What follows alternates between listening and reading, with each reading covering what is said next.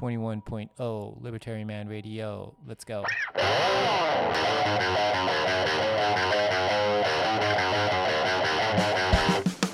In the long run, we're all dead.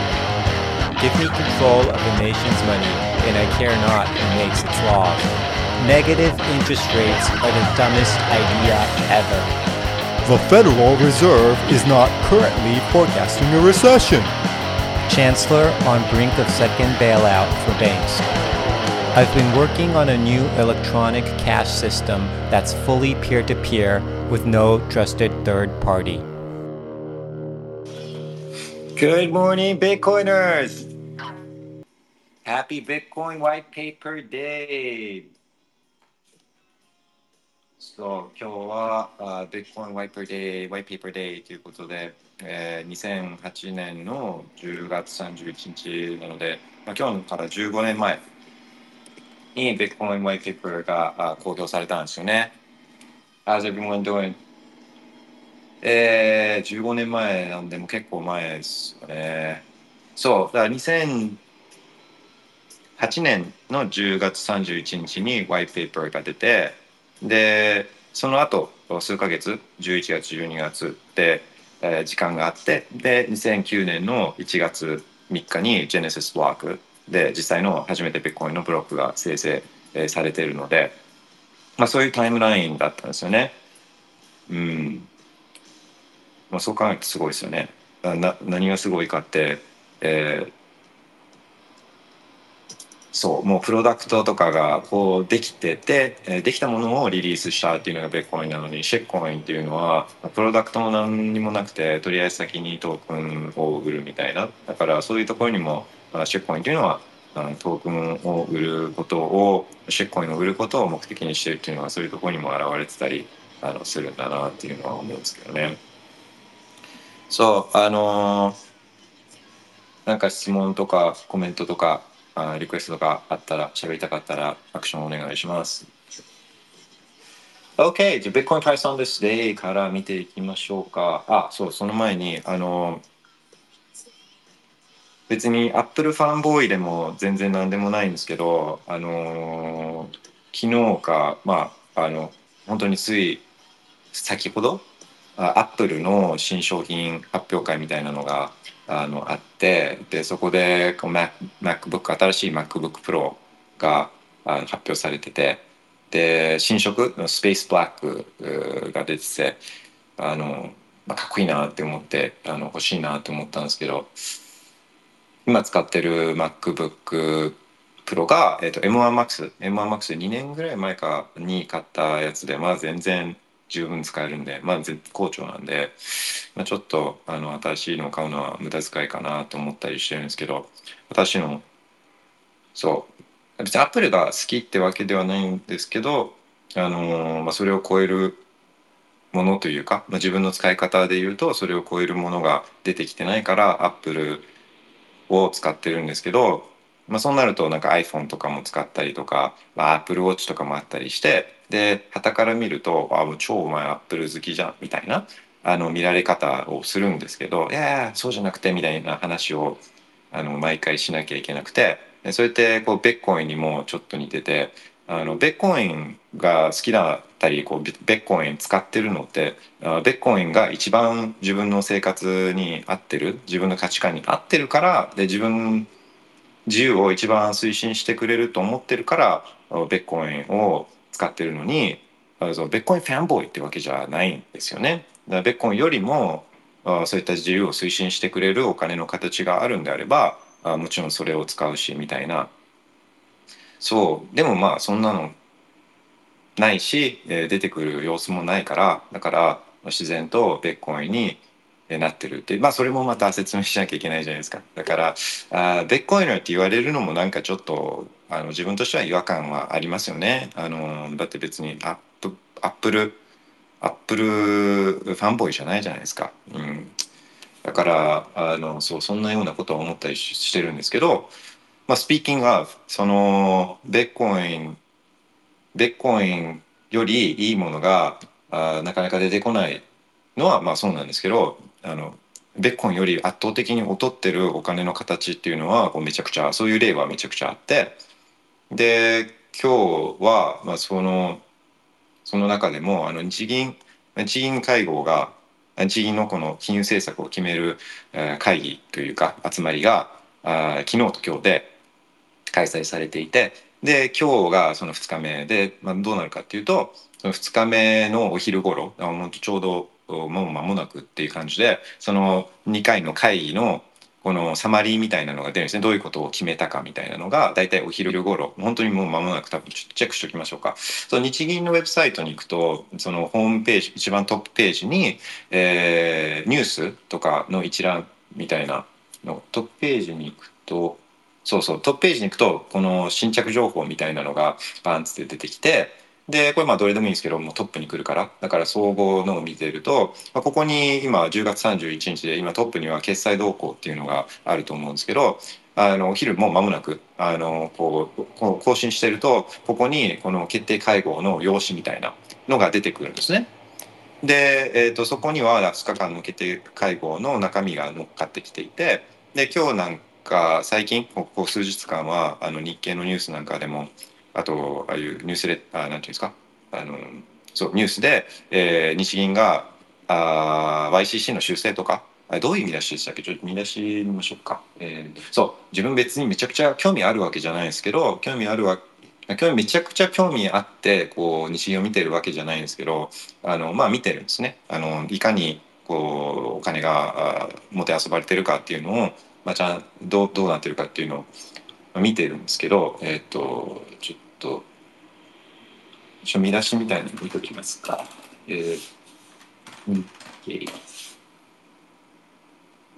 そう日銀日経の見出しはこういう言葉を使ってるんですね。日銀金利操作を再修正へ長期金利1%超え柔軟にって書いてあるんですけどそうそうだから、えー、この案が浮上してるって、えー、言われててでどういう案かっていうと前回の決定会合で、えー、1%10 年10年の国債の利回りが1%ぐらいまでは行くことをこう容認するみたいなあそういうようなことを決めたんですね。で1%容認するその前までは0.5%だったんです。これは去年の12月ぐらいに0.5%までは容認するみたいな、まあ、それも変な話じゃないですか。利息ってだって市場が決めるものだからだからあの金利が0.5を超えていくこととか1%超えていくことなんて、まあ、これは別にもう市場が決めることだから国債の需要が減ればみんな国債売れば金利って上昇するんで。であのだから容認するっていうのももうちゃんちゃらおかしい話なんですけど、まあ、そういうことを言ってたんですね。0.5まで、えー、は容認するっていうのは去年の12月でそれまでは0.25だったんですよね。0.25を超える利回りになってくると、まあ、それだけ国債が売られると日銀はそれを無制限に買ってたっていうのをまずは0.25だったのが国債売られまくってで金利がずっと0.25に張り付いてる状態になってでそれを0.5まで、えーえー、容認するというか0.5までは国債が下落しても変わらず0.5になると買いまくるみたいな。で、ずっと0.5に張り付いてて、で、それを1にしたんですね。1%に、えこの間の決定会合でして、で、出てきてる憶測っていうのが、あの、今回のんではさらにこの1%から取っ払うのか、えー、1.25にするのか、あみたいな話なんですね、この見出しっていうのは。で、えー、そうなんでそういうののどうするかっていうのがもう間もなく日銀のウェブサイトに出てで、まあ、みんなバーッつって見るんですよ。まあロ、ロボットが見るんですけど、まあ、大体みんなロボットがこうバーッつってそのあの1.25とかなんかこうあのそういう文言を見るとそれがトレードにあのあまあ増えそう、えー、ただ金利が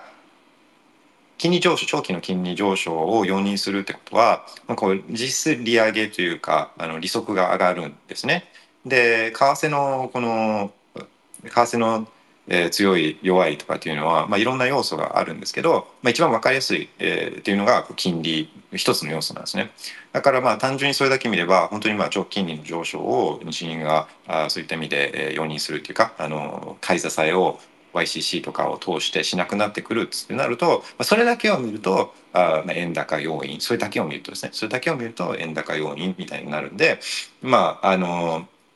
まあ、そういうような話なんですよね今の。でえー、大事なの僕大事だそうそう大事まあ結局みんな見るんですね。見てだってその円の価値っていうのは自分たちの生活にも密接に絡んでるからだからみんなウォッチするんですよね。気にしたりしてる人が多いんですけどでもだからまあそうそういう意味で見てる人は多いんです。関心の的であることは間違いないんですけど世界的にも影響があるんで日銀って、えー規模的にもこの、まあ、日本って規模的にも世界の中でも、まあ、言っても大きいんで GDP とかで見たら3位とか4位とかそういう話で。で通貨で言っても円っていうのは基軸通貨のうちの一つドルがあってユーロがあってで、ポンドがあってで、えー円があってみたいな、あのーそう。なので規模は大きいんでみんな注目するんですけど、うん、と自分が一番ここで大事かなって思ってるのは日銀のメンバーって、え9人いるんですよねおじさんとおばさんたち、まあ、おじいさんとおばあさんたちみたいな。でその人たちがそういった自分たちの生活に密接に関連しているこの円のこう価値とか量とかを決めちゃってるのっておかしくないですかって思うんですよね。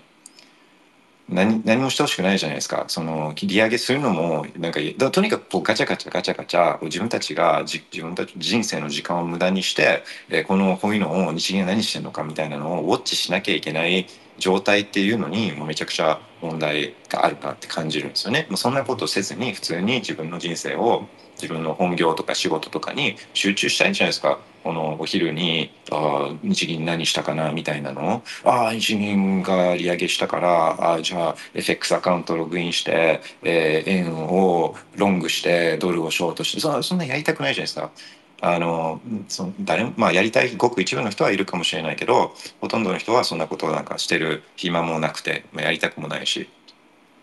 そうだからそのでもそのそうはそうでも、えー結局その日銀の9人の人たちとかあとあとズブズブになっている国の人たちとかあっていうのはそうあのーまあこれなくならないじゃないですか。だって、えーこのスーパーパワーですよね。あのお金の量とかを調整できちゃうとかっていうのって、えーこれスーパーパワーの打ち出の小づ小槌なんでスーパーハンマーですよね。トアの金槌みたいな超強い武器ですよね。最強の武器なんで、まあ、それは戦車も買えるし。戦闘機も戦闘機とかあの兵器とかも変えちゃうしみたいな戦争できちゃうし打ちの小槌が小槌があれば。打ちの小槌なければ戦争なんかもできないじゃないですか大きな戦争は。そう。だからあのー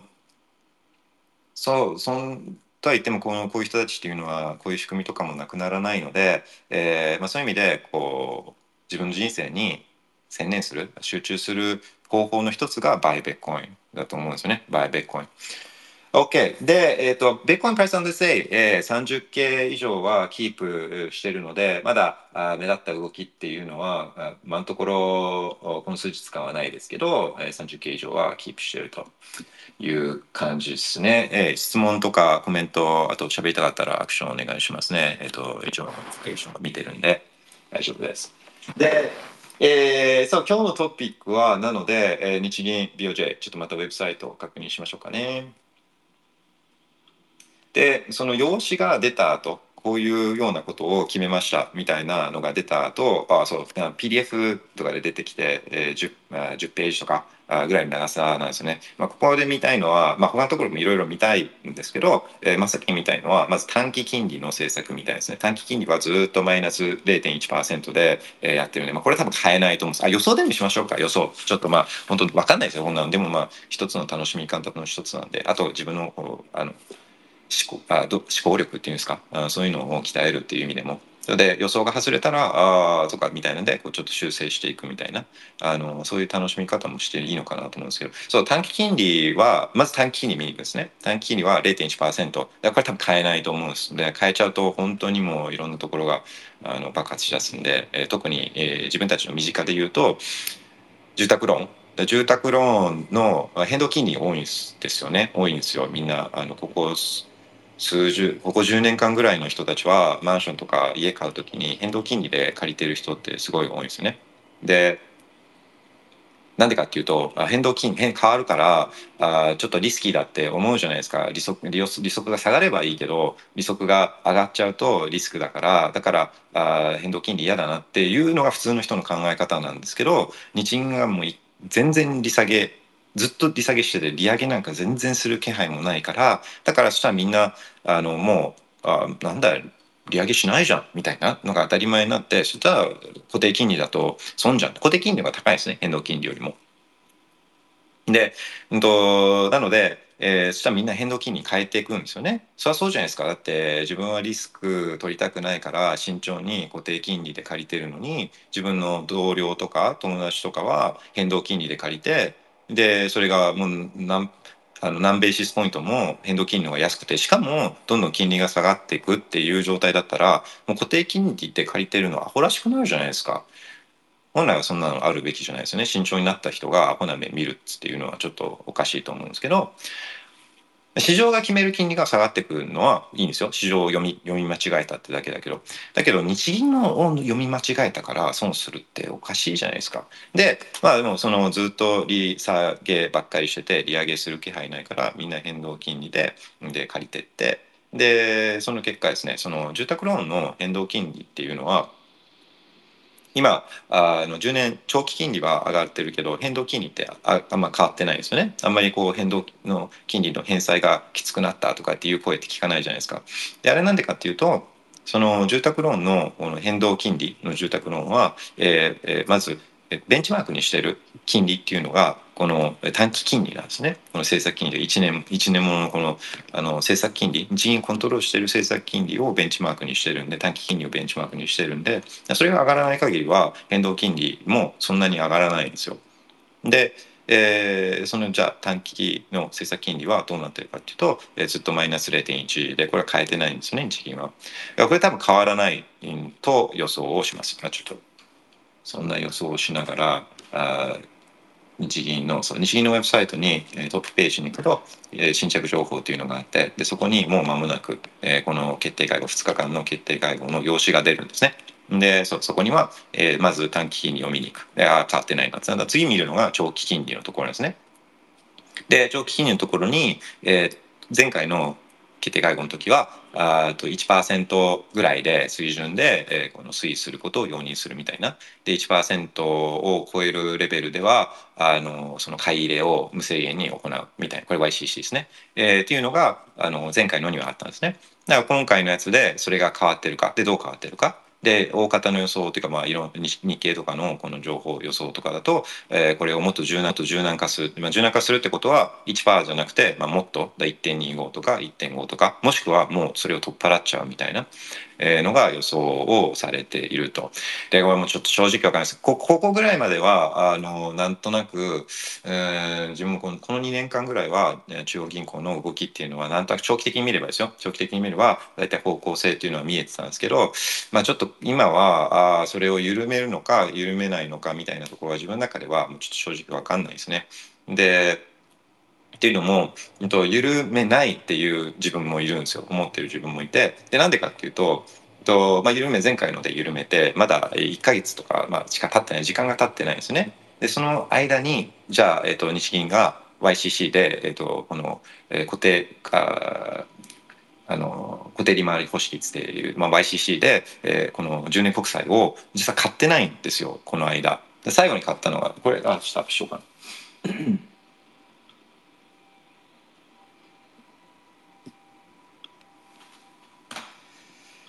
Okay, infographic on its way、えー、Spaces のツイートの下に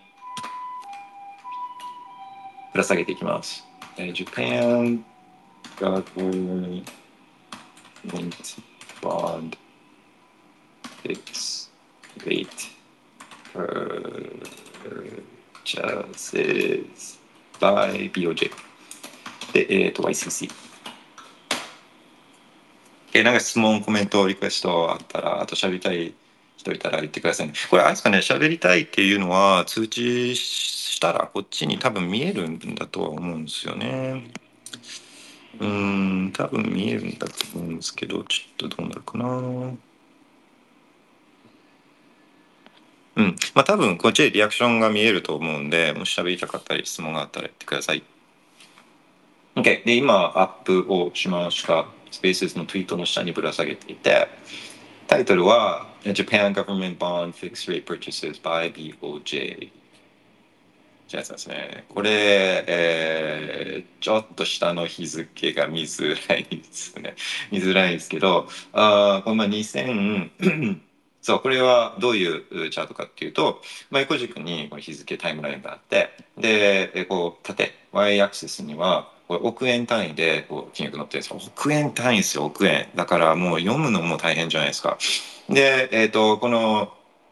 俺、俺線グラフラインチャート、このラインチャートが何は累積を示してるんですね。累積。今までこの YCC っていう仕組みの中で、固定利回り方式っていう仕組みの中で、えー、日銀が2022年からですね、自分が計測しだしたのは2022年から、2020年から今まで累積でこのプログラムでどれだけ国債を買ったか、日本国債を買ったか。で、下の棒グラフっていうのはその1日でどれぐらい買ったかっていうのを表してるんですね。だから下のピュピュピュピュっていう棒グラフを足していくと上のこのオルセングラフになるっていうそういう関係性なんですね累積で。今までこの2022年からだから2年ちょっと2年半ぐらいでああ2年ですよね。1, あ1年か。1年半ぐらいでどれだけ買ったかっていうとこの38万8306億円なんで、えー、100億1000億8兆38兆円。38兆円。38兆円この YCC っていうプログラムで、国債を買ってんですよ。38兆円ですよ。そう。でこれはあ YCC って何だったっけっていうと、えー、国債が売られて、まあ、10年国債がとかが売られて、まあ、国債が売られてで売られると、えー、国債価格が下がってで利回りっていうのは上がるっていう関係性なんですね。だから売られて売られて売られてそして金利が上がる利回りが上がっていってで最初は 0.25%0.25% にヒットした時には日銀がそれを全部買うんですよ。買うってことは、それ以上利回りは下がらないじゃないですか。国債価格下がらない。で、っていうのをずっとやったんですね。下支えすあの、クリプト、ビッコインとかをウォッチしてる人だったら、あれですよね。えっ、ー、と、あの、ルナとか、あと FTT、FTX の時の FTT とかを、このやつ、彼ら、奴らが買い支え、えー、底抜けしちゃうとそれを担保にいろいろ借り入れたりとかいろいろあるからそれをしないためにルナの場合はこうステーブルコインのえー、何でしたっけ？えっと UST とかがあの元本割れ一度割れしないように買い支えするのと同じ構図ですよねっていうのを日銀がやっていても全く一緒ですよね本当に何も変わらない。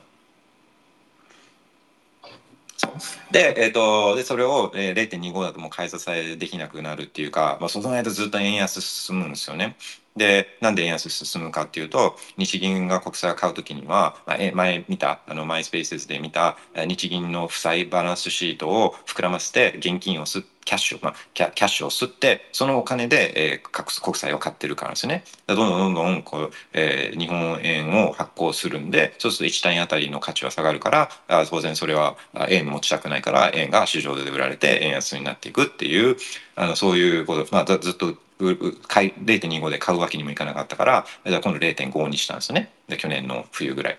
で0.5にして。そうするとあの今まで0.25で買い支えしてたのを0.5までは買わないからそうすると、えー、国債はさらに売られて価格が国債の価格下がってで利回りが0.5になるんですね。で0.5でずっと買いまくっててそれがえー、っと今年入るとえー、そう今年入ってから1月ぐらいにめっちゃ買っててでその間バーッつってこうちょびちょびちょびちょび買っててで、えーと、じゃあちょっと落ち着いてきてでそれを1%とかにあ1%につい最近、えー、それをまた、えー、今度、えー、容認したんですよねそうすると0.5に張り付いてたやつがどんどん1%に近づいてってで、えー、でも、うんと、その1%にはヒットしなかったんですよ。ヒットせずに、えー、だから YCC でのプログラムで最後に買ってんのが下の時系列あ時間軸で見ると一番最後に買ってんのが YCC で買ってんのが7月28日とかなんですよね。でだからちょっと待ってくださいね。予想をしてる間に用紙が出てめっちゃ外したらそれはそれでめっちゃかっこ悪いんで、えっと、まあ、発表されてね。OK でえっ、となのでまだ1%ヒットしてない。で1%ヒットしてないから、まあ、ヒットしてないからあにもかかわらずまたここで修正をするで修正をするあじゃあその修正しちゃうと,、うんと、この YCC は一回ここで買い支えするっつって言う言うんですよね。で市場でそれを市場が疑えばあこれ意味が全くないんですよ。だから結局日銀とかとしては長期利回りが上がりすぎてだ国債売られまくって国債の価格が下がりまくることはやっぱこれ避けたいんですよね。避けたいのでだからああもう日銀がこのレベルでは帰ってくるんだなっていうのをみんなが信じていれば、まあ、それ以上は売らないじゃないですか。でそれそういうのをやるって時はもうこれ死守しなきゃいけないんですよね。でももう全然死守どころかもうどんどんどんどんこう折れてきてるんで折れてきてるんでなんかあのここで分かれ道だと思うんですよね。だからここで折れてきちゃっててもう誰もこんな YCC なんかもう、えー、信じてない続けることを信じてないからもうだったらもう取っ払っちゃおうっていう見方もまあできるしあのまあ、とは言っても、まあ、これ売られまくって、えー、利回りが上がりまくってで価格が下がりまくるのもこれも良くないからだからここ死守できるところで、まあ、キープするみたいなあのの見方も、まあ、あるだろうしだもうちょっと正直ここの段階では分かんないんですよね。でもそれだとつまんないから、まあ、予想はあ絶対僕あのちょっと間違ってもいいからしようかなとは思うんですけどでもその予想のヒントになるのがこれなんですよ。ちょっとまた1個アップします。うん、そう YCC では最近買ってないんですけど国債自体はめちゃめちゃ買ってるんですよね。であそそれも見とくといいと思うのでアップします。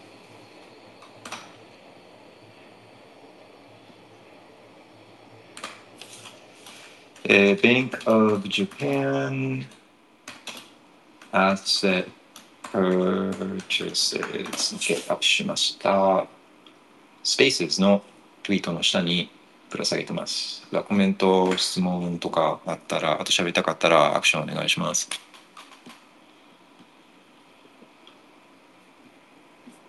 OK。で、アップしたのが Bank of Japan Asset Purchases ってやつなんですね。日銀はですね、えーと、その国債を買うときにいろんなプログラムというかいろんな制度があってで、えー、さっき今まで話したのってその YCC 固定利回り方式でのある一定の利回りを死守するある一定の価格国債価格を死守する買い方のプログラムなんですけど普通の通常オペレーションでも国債を買ってるんですよ。だからあれだけじゃあの YCC だけじゃなくて普通の通常運転で国債を買いまくってるんですね。で、えーと、この日銀がだか買ったあその買ったやつを、えー、あの固定利回り方式も YCC も含めて日銀が買ってる国債っていうのを視覚化視覚化したのがこれなんですね。で2022年これちょっとあのチャートが不細工になってるからあもうちょっときれいにしようとは思うんですけど、えーとまあ、去年はボコボコボコめちゃくちゃ買ってる月もあればあのあんま買ってない月もあってみたいなのを繰り返してきてで結果1年間で140兆円。Oh my God! 140兆円のお金を吸って140兆円の国債を買ってるんですよね。140兆円ですよ。で、えーとまあ、今年はあんまこういう乱高下はそんなになさそうですけどでも見てくださいこれ毎月、えー、10兆円12兆円9兆円8兆円8兆円、9兆円、9兆円、9兆円、10兆円みたいな、あまあ、そんなようなこの規模感で、毎月毎月毎月毎月毎月毎月毎月買ってるんですよね。そう。で、もう繰り返しですけど、このたんびに日銀のバランスシート大きくなって、円がすられて、1単位あたりの円の価値が下がって、円円ホルダーの僕たちは貧乏になっていくっていう、こういう構図なんで。そうまあ、一応フェアに一つ言うと国債って期限があるん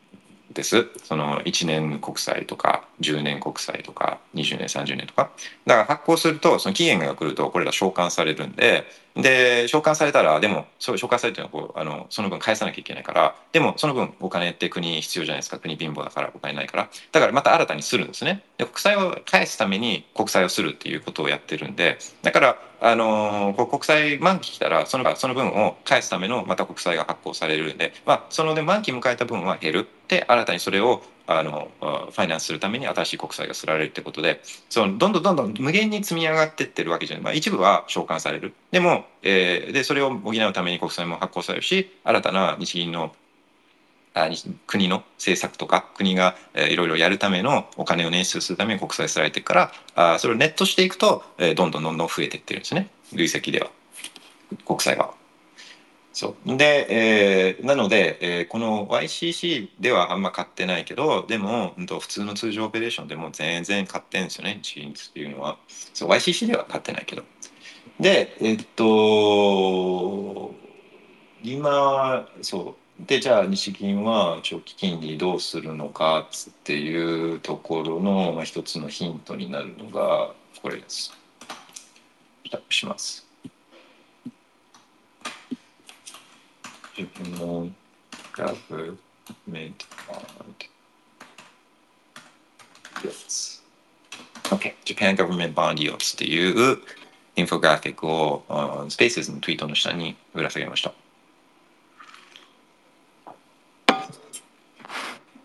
そう、コメントとか質問とか、あと喋りたかったらアクションお願いします。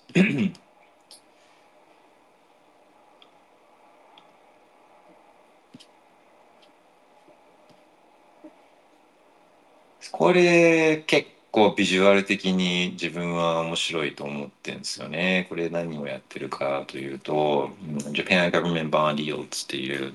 そういうインフォグラフィックなんですけど、これが、あの、まあ、よくイールドカーブ、だイールドカーブコントロールのイールドカーブってあるじゃないですか。だから、あの、イールドカーブって何ですかっていうのをちょっと言うと、その、うんと、この、債券とかの、あの、このデュレーション、長、えー、満満期のこの長さ、えーっていうのが、を、こうまず横軸に、横軸に通るんですね。今だったらこれ国債の、このチャこのインフォグラフィックは国債、1年国債、5年国債、10年、15年、20年、25年、30年っていうのを横に取って、で、縦に、あの、vertical に、えーその、利回り、利率っていうか、利息っていうか、利回りを取ってるんですね。で、そうすると、この、大体この、長ければ長いほど、デュレーションが長ければ長いほど、えー利息って上が、まあ、高くなるんですよ、普通は。で、まあ、それはあの感覚的にもわかると思うんですけど、1年間誰かにお金を貸すときに、あ、じゃあこれぐらいでそくれよっていうのと、30年貸すのだったらも全然違うじゃないですか。だって30年だったら、あ30年後どうなってるかわかんないし、あの、この経済環境みたいなものが、例えばどんどんどんどん利息が上がっていく中で、この今の1年金利のまんま貸すわけにもいかないじゃないですか。どうなってるかわかんないから。で、あと、まあ普通に30年経ったら、相手がいるかもどうかもわかんないじゃないですか。返せるかどうかもわかんないから。だから、長期で貸すときには当然その分くれよっていう発想で、発想なんですけど、そうすると長期の方がどんどん高くなっていくじゃないですか。で、それをだからプロットをすると、それがこうカーブ、カーブみたいになるから、だからヘンス、えーだから、えっ、と、イールドカーブっていうんですね。で、それをコントロールするだから、この日銀が描いている、まこういう利息のこの推移、デュレーションに合わせたこの利息の推移、こうこういうカーブを描きたいみたいなイメージがあるんですね、日銀とかの中で。で、えーこれはあのこの濃いピンクの線が今現在の、え国債このデュレーションに応じた国債の利回りっていうのを表していてでその下に来ているこの点線のこの折れ線グラフがあこれが、えっと、去年の12月19日時点の利回りを表してるんですね。でこの9月12月の19日をなんで取ってきてるかっていうとこれ黒田ショックって書いてるんですけどこの時に黒田が0.25から0.5に上げたんですよこの YCC の、えー、買い支えるあの水準っていうのを。で見るとこの折れ線のところ黒田ショックの時の折れ線を見ると10年のところがだけポコッってこうへこんじゃってるのがあ見えますよね。だから綺麗にカーブになってないじゃないですか。でこれってなんで、えー、とここだけポコッと下がってるかっつって、えー、わかりますか？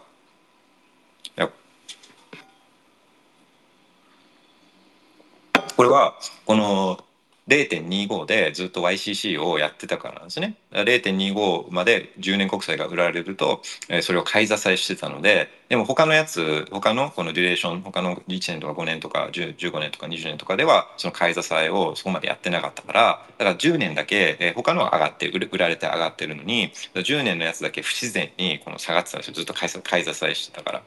で、えーこれはまあ、あの、いろんな、いろいろ理由があって良くないですよね。うんと、まあ、例えばですけど、この5年とか10年のとかが、あ5年はどんどん上がって、10年のやつの方が5年とかに近くなっていったら、この10年をでお金を貸そうと思ってる銀行とかはこの5年とち全然変わらない利回りでに近い利回りで貸すことになったりとかして、まあよまあ、とにかくいろいろ弊害が出てくるんですよ。でそれを直したいってそれをこう綺麗なイールドカーブにしたいっていうのもあったりとかしてで一つの目的であったりとかしてで、えっと、このあの0.5に上げたりしてでその後上だになってからそれを1%に今してるんですけど今のイールドカーブ見ると綺麗じゃないですか、まあ、一応カーブにはなってるじゃないですか。あのいびつな形をそんなにしてないっていうか。そう。だからででさっき言ったようにまだ1%あの前回決めたこの上限の1%っていうのにヒットしてないんで、えー、ここでなそう。なので一番ヒットしてない。そんなに売られてない。こう YCC のプログラムで買い支えをしなきゃいけないほどはあちょっと日銀アップしてるかな。まだねそうそこまではあの売られてないからだから何も起きてない時にこうしれっと YCC をやめちゃうっていう考え方もとかちょっと修正する。今のうちに1.25に上げちゃうっていう考え方もできる。しできるし、えーヒットしてないからそれだったらまだそれを変えずに1%のところでキープしといて。でイードカーブも綺麗だしそんなに売り売り込まれてないから国債も今。だからそれはこのままにしておこうっていう見方もできるしだから本当に正直わかんないです。うん、正直わかんなくてなので、えー、これはあそうそうみんなどう思ってるんですかね。コメントちょっと意見ある人あったら本当にちょっと聞きたいんですけど。でもそれだけでつつまんないからえちょっと一応予想なんかをすると僕はちょっと買えないんじゃないかな買えないんじゃないかなって思ってですよね。買えないんじゃないかなでめちゃくちゃ弱気なのはこれこれ買えないんじゃないかなが、6割とか7割じゃないんですよ。もう本当5 11%みたいな本当分かんなくて。でだってニュースでめちゃくちゃリークしてるじゃないですか。リリークしてるっていうかもう日経とかがこう修正みたいな感じで言っちゃってるじゃないですか。でまあ海外の人たちってあのブルームバーグとかでそういうニュースを見てであ日銀変えるんじゃないかって海外の人たちももうもうなんかあのかあのちょっと修正するんじゃないかなと思っちゃってる。だそそんだけリークしてみんなが思っちゃってあの変えるんだろうっていうこういう雰囲気を作ってそんな中で変えていくっていうだからこんだけリークしてるってことはもう変えるつもりがあるのかなと思う一方を、えー、変えたばっかりだし一番にしたばっかりだしであのそう上田がずっと言ってるのはあの、えー、こう賃上げがこう継続的に賃上げされるっていうことをこう確認してからあのいろいろやりたいっていうのも言ってるしこの物価上昇まあ物価上昇の見立てもちょっと変えてるかもしれないけど、まあ、物価上昇もまたちょっと落ち着くっていうふうに日銀は考えてるしとか。まあえー、っとっていうのもあって、えー、ちょっと待てよ。苦しいけどうん。苦しいけどちょっと僕は買えない今回は買えないんじゃないかなっつって、えー、あ選挙もあるしそうあの支持率が低いじゃないですか今あの政府のあのそうあの人たちのあの増税メガネたちのあの支持率低いじゃないですか。だからこう金利が上がるとやっぱ不況に、えー、不況よ不況には近づく景気はやっぱり悪くなるんですよね金利が上がると。で不動産価格もまあさ変動金利があの変わってないから住宅ローンがあの変動金利借りてる人たちもなんかそのすごい利払い利払いがあのきつくなってる返済がきつくなってるっていうわけでも今はないのでないのでそんなにこの金利が不動産価格にままだそんなにめちゃくちゃ影響あるある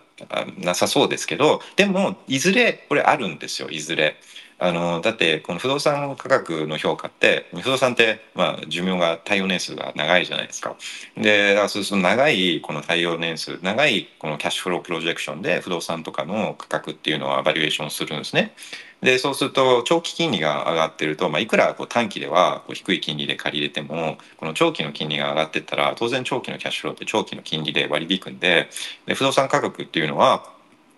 絶対あの影響を受けるはずなんですね。受けると思うんで。でなのでうんあのそうですね。えっともう一つちゃんと見ましょう。12学習間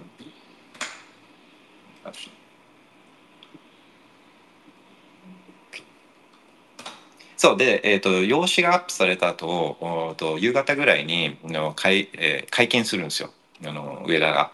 でその会見とかはあの YouTube とかで生配信されてるんで、えー、ワイドショーとかを見るよりは全然面白いですよ。あのえー、これおすすめです。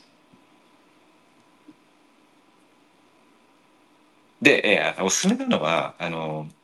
まあ、今回とかどうなるかわからないっつっていうの基本的にはその用紙の原稿を読んでるみたいなものなんですねでその後に Q&A セッションみたいなのがあって、まあ、大体みんな当たり障りのないことを言うんですよ。で上田は、まあ、今あの今年入ってから総裁になってで何回か、まあえー、どれぐらい4回とかぐらいはこの、えー、会見をやってですね会合の後の会見やつで、まあ、全部自分見てるんですけど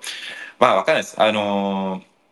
日銀の総裁をやってる人だから、まあ、そういう人なんだっていう見たそういう人っていうのはあのそういうエスタビリッシュメントっていうかあのお金を吸って、えー、僕たちの円をの価値を希薄化して、えー、そう富を略奪している人の一人だって言っちゃえばそうなんですけどなんかこう喋ってる感じとか見ると特に黒田前任の黒田なんかと比べるとなんかこうやっぱ真面目そうな感じは印象を受けるんですよね。あの真面目で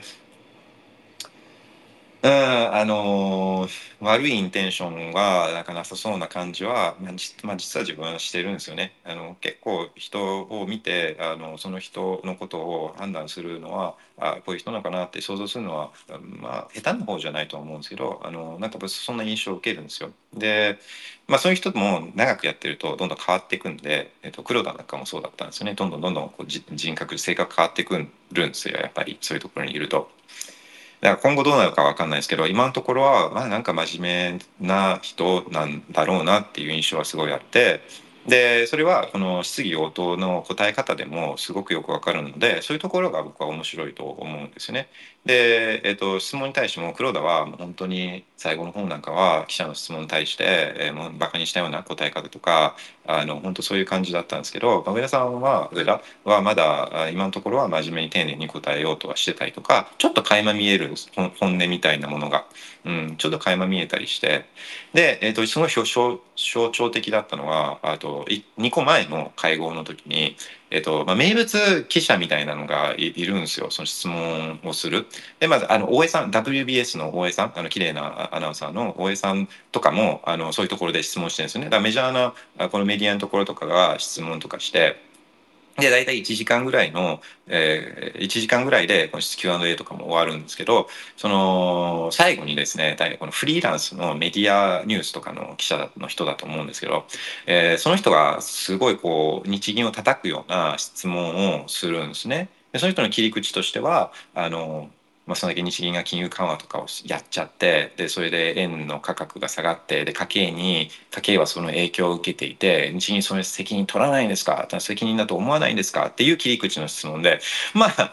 あのそう。だそこは、まあ、そう。だそれを結構強い口調で聞くみたいな。だそれが炎上戦炎上商法なのかそれとも本当にその人はそういうふうに思って質問してるのかは分かんないですけど、まあ、その人の言い分ももちろん僕らとしては分かりますよね。あそれ日銀がやのが円の価値を下げてるんだっていうのはそれは間違いないと思うんで。そうで、えっと、その人に対してはもう本当黒田は最後の方めちゃくちゃもう嫌な顔あからさまに嫌な顔をして、えー、睨みつけるようなねそういう答え方だったんですけどその 2, か2個前のあのその会合の Q&A の時はその人は質問できなかったんですよね。なんか時間切られちゃってその運営運営者あのこうあの温度取ってる人みたいな、まあ、こう司会進行をやってる人たちがいてでその人たちが全員まだ手を挙げてるのに、えー、Q&A を打ち切ろうとしたんですね。そしたらそのあの日銀叩きをする記者の人が「あおいおかしいだろ」みたいな「俺まだ質問手を挙げてる人いるのにお前ふざけんなよ」みたいな。で、えっと、司会司会進行の上の人たちはもう上田上田に「あもうで退出していいっすよ退出していいよいいっすよ」みたいな感じになってたのに上田はそこに残って、えー、座座り直してで、えっと、質問に答えてはなんか質問がないそこで投げかけられたのかっていうのはちょっと覚えてないんですけどでもそこに座って一応そのあの残ってでえっ、ー、となんか対応をしようとした雰囲気は見えるんですよ。明ら誰が見てもあちょっとなんか残ってなんかこう質問に答えるじゃないですけど、まあ、ちょっと対応をしようとしたところは誰が見てもあのそれは分かるんでまあなんかあのそうそういうちょっと人間みたいなところは上田にあるなっていうのは今ちょっと思ったりしてんですよね。うん、そう。でそういうのなんかも見人間観察しながらこう見るっていうのは面白いんじゃないかなと思いますね。えー、っと日銀アップしてるか？いや見たくないですよね。こんなあ昼間に日銀のサイトをストーキングしたくないですけど。OK まだアップしてないと。そう質問コメントあと喋りたかったらアクションお願いします。で、アップしようと思ってるのは、Japan Government Bond Yields。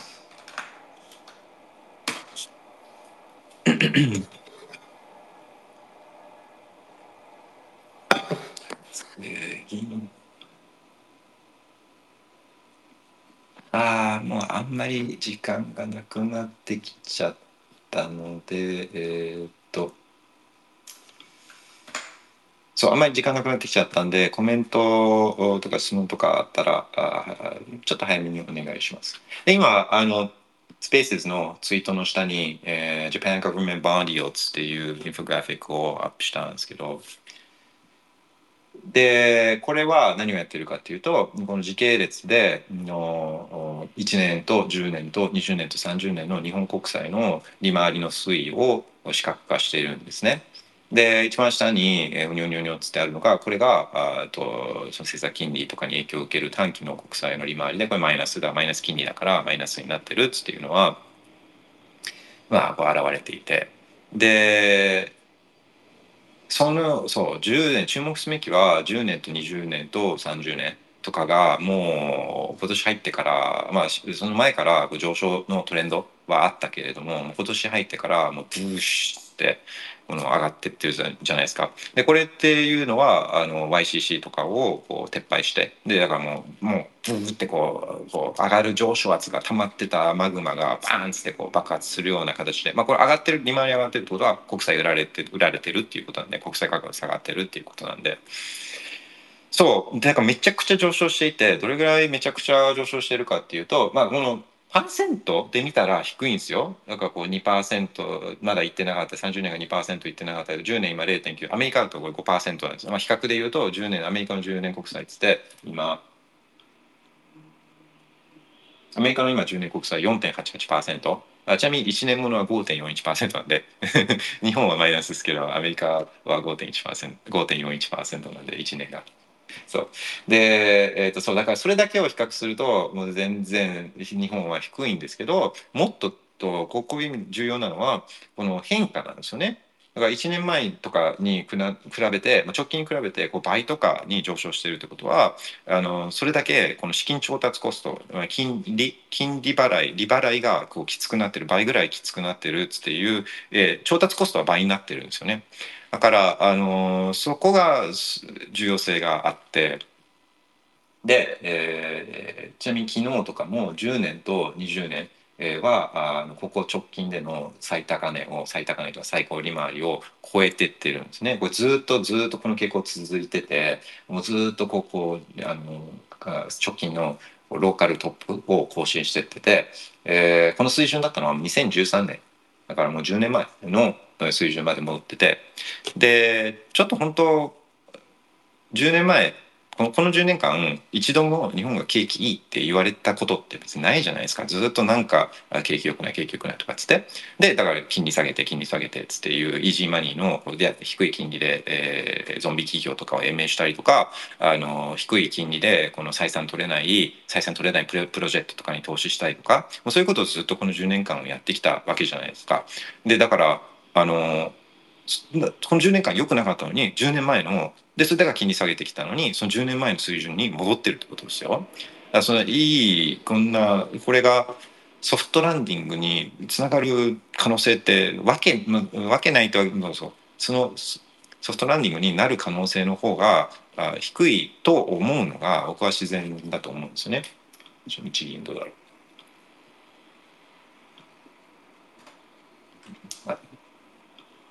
で、えー、まあ自分なんかが見るのは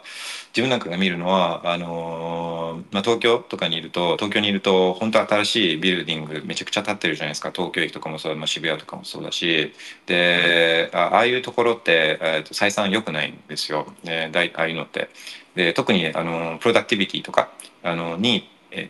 貢献するわけじゃないじゃないですかビルとかっつっていうのって。でああいうのってこう採算低いプロジェクトででしかも金利がめちゃくちゃ安いとでもそういう採算低いプロジェクトとかも採用されやすいんですよね。キャッシュフロープロジェクトの出しプロジェクションを出して。で、えー、とそれを割り引く金利が低ければあのそのバリエーションはある程度まではまあ金額が膨れ上がってそうするとあまあじゃあこれに投資しようかみたいな他にいい案件がないからっつっていうので。そう生産性向上には生産性向上だからプロダクティビティには貢献しないじゃないですか。このビルとかっつって。でだからあのそう採算低いんです利回り低いんですけどそのずそういうのが増えてるってことはそう金利が低いからそういう採算性低いプロジェクトとかも採用されてだからこういう大きい、まあ、ビルディングみたいなのがあの建てられてだからこうビルディングなんかああいう大きいビルが立ちまくるっていうのは、まあ、この不況に入っていく一つのシグナルだったりもすると自分は思ってですね。シグナルとして使ってるんですけど。でも全然来ない。ずビル立ちまくってるけど全然そういう超不況って来なくて。でそうやってずっとイージーマニーがあ再差でゾンビ企業を支えてる。っていう構図だと僕自分は思ってる、まあ、分析してるんで。そうするとそれがこんだけ金利が上がりだすとその easy money easy money しなくなってくるっていうのがまず一つ。これから、えー、じゃあ easy money を調達しようと思ったら倍の利払いコストなんで調達コストなんで難しくなるっていうのが一つとあと既存プロジェクトがの valuation っていうのも今度は今低い金あ高い金利でこう valuation されるようになっちゃうんでこう valuation 下がるんで採算取れなくなってってで減損みたいな話とかにどんどんなってってみたいな。で今後そういうプロジェクトとかもこのファイナンスコストが高くなってくると今後こういうゾンビプロジェクトとかが採用されるっていうのも少なくなってくるみたいな。そう。でその、えまあ、それだけじゃなくて調達コストだけじゃなくてそのキャッシュフロープロジェクションだからそキャッシュフローが増えればだからこれで、えーと、消費者とかがお金をもっと使うようになったりとか、まあ、海外とかからの人が来てでお金使うようになったりとかして、まあ、調達コストは高くなったけどでもキャッシュフロープロジェクションの方は、まあ、さらに良くなってるよ。っていうのはこれはありえると思うんですけどでもその可能性は僕は低いと思っていて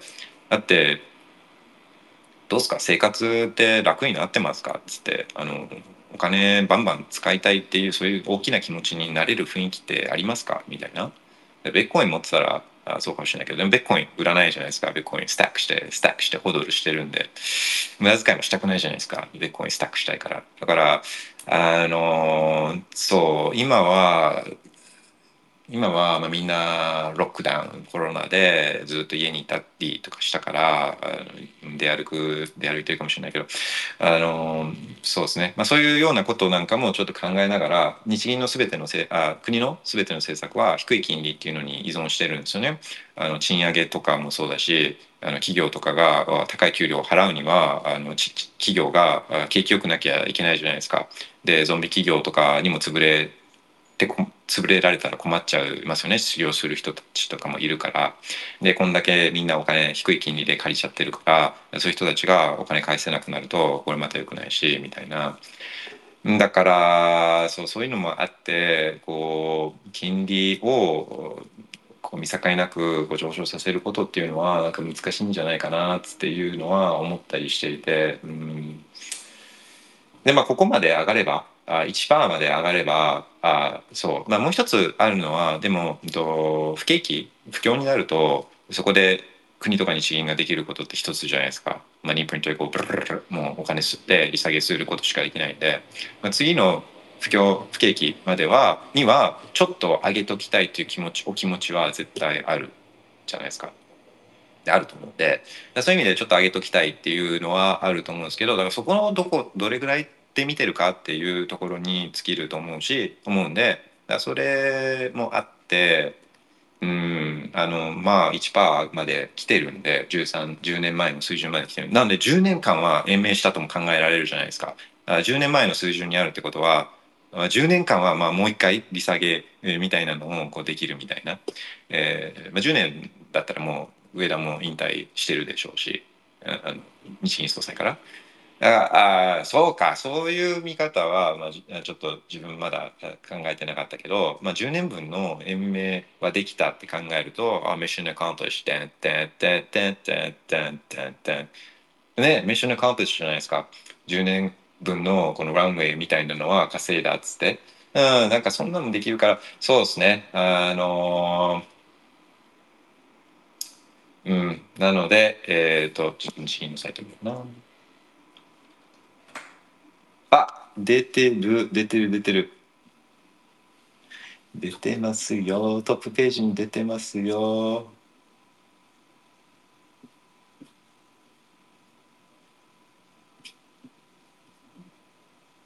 えーまず短期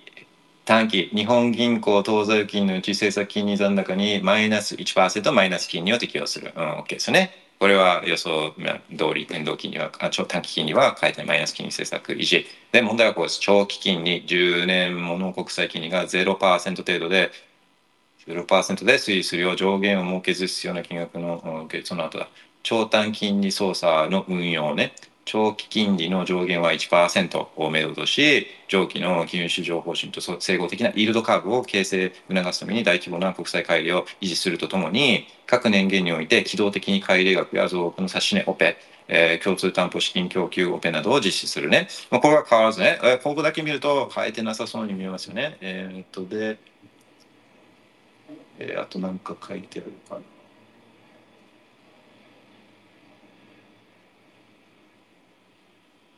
指し値オペ1、指し値オペ2割は金利の、あー、オッケーオッケーオッケーオッケーオッケーオッケーオッケーオッケーオッケーオッケー。そう、ここに指し値オペ、んで、まあ、これが YCC ですね。えーで、チョン1っつって、フットノート1ってあって、で、フットノート1を見ると、指し値オペの利回りは金利の実情等を、えー踏まえて、えー適宜決定するってあるんですよね。うん。だから、ああ、これ、これですよ。これ、これだから、えーちょっと待って、1個前のはどうなったかっていうと、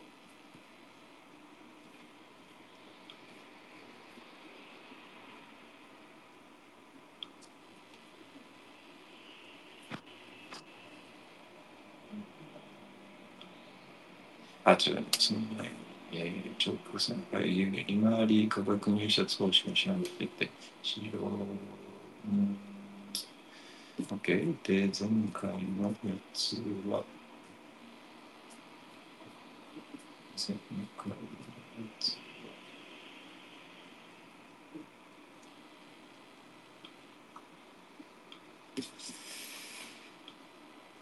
いや、前回、そうそう。前回のやつ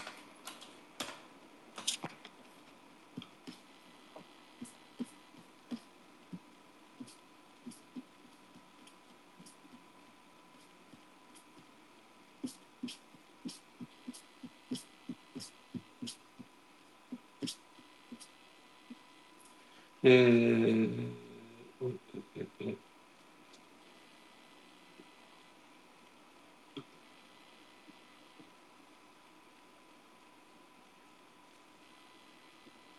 そうね。前回は10年もの国債金利については1%の利回りで指し値オペを明らかな応札が見込まれない場合を除き毎日毎営業日実施するっつってあるんでそう前回は1%っつっていうのを言ってたんですよ。うん、で今回のやつはあゼロでその上限の目処を1%とし1%とし、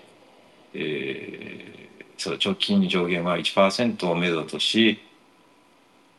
そして利回りは地を見て踏まえて適宜決定するだからうん微妙なニュアンスでちょっと違うかなっていうふうに思いました。だから目処としだから今までは1%で、えー買い支えするっつって言ってたのを、まあ、1%目処としてでだけどその金利は1%っていうのは明言せずにこの実態を、まあ、この状況に応じて変えるってことなんでうんそうね。だからやっぱりちょっとニュアンスの変化はある。けれどもこう大きくはないっていうような感じですかね、うん、だから今までは1%でやるって言ってたんで1%に行かれちゃったら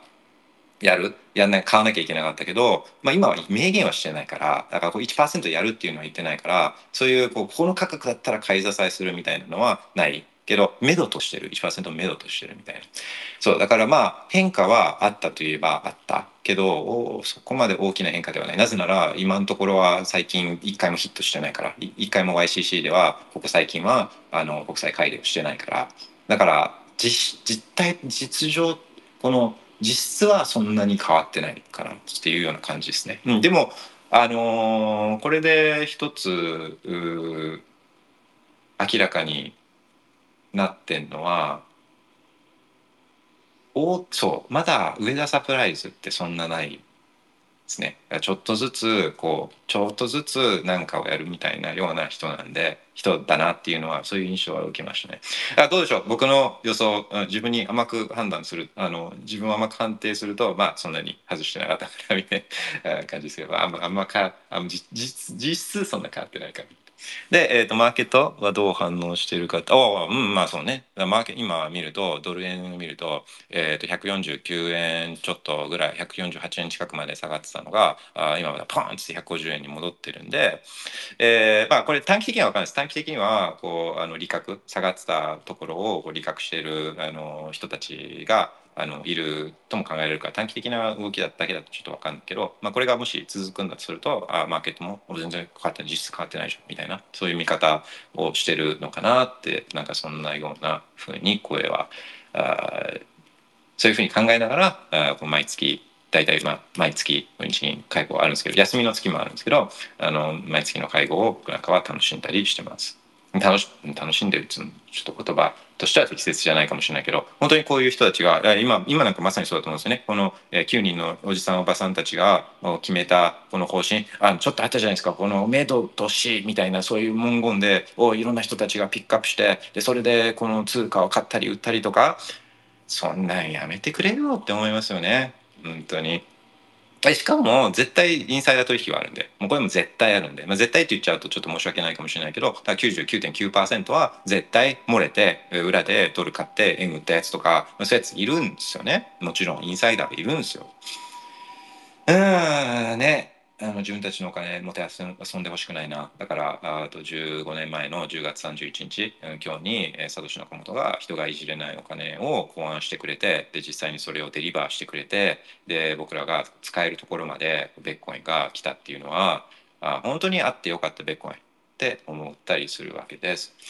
OK! じゃあ今日はそんなところですかね。なんか質問とかコメントとか今後リクエストとかあったら、あ、あそうそう、最後に、えっ、と、ラストエイジャが明日からあと1日、2日、3日、え、東京せ、日本のセッションはあの渋谷であって、で、自分2日目の12 11月2日の、えーと、セッションの一つに、あの出るんで、えっ、と、テレコネイキさんとあと T2 さんとあとダッシュさんと